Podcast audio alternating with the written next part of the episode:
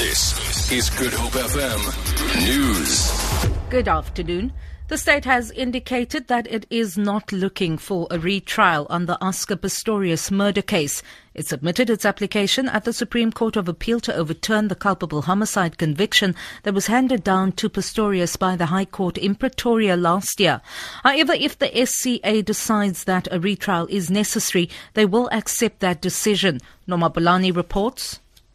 Prosecutor Gerrie Nel argued that based on the submission, Judge Thokozile Masipa urged in the application of the law. The Supreme Court of Appeal should then refer the matter back to the trial court. However, he confirmed that they were not looking for a retrial. When the question on the issue of double jeopardy was raised, now responded that Pistorius was not convicted on murder. Therefore, that principle can't take effect. According to the Constitution, an accused cannot be retried if found guilty or acquitted on the said charge. The defense is also against the retrial, saying that it would be unfair The case of a Stellenbosch mother who says her son was refused admission to the prestigious Paul Roos Gymnasium on the basis of race has been postponed to next week Thursday. Vuyokazi Gyani has taken the matter to the Equality Court. The mother is accusing the high school of discrimination and racism after she was allegedly told to enroll her 15-year-old son at another school in Kayamandi because that's where he belongs.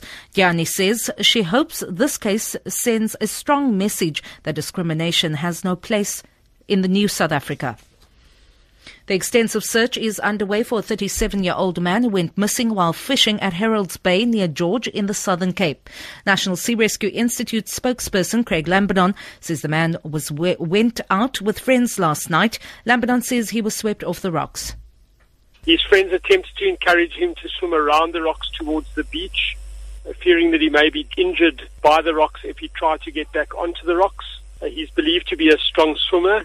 Uh, despite an extensive search last night that involved police, NSRI Wilderness, uh, NSRI Mossel Bay, uh, Western Cape Government Health, EMS, and George Fire and Rescue Services, no sign of the man has been found, and the search is continuing today.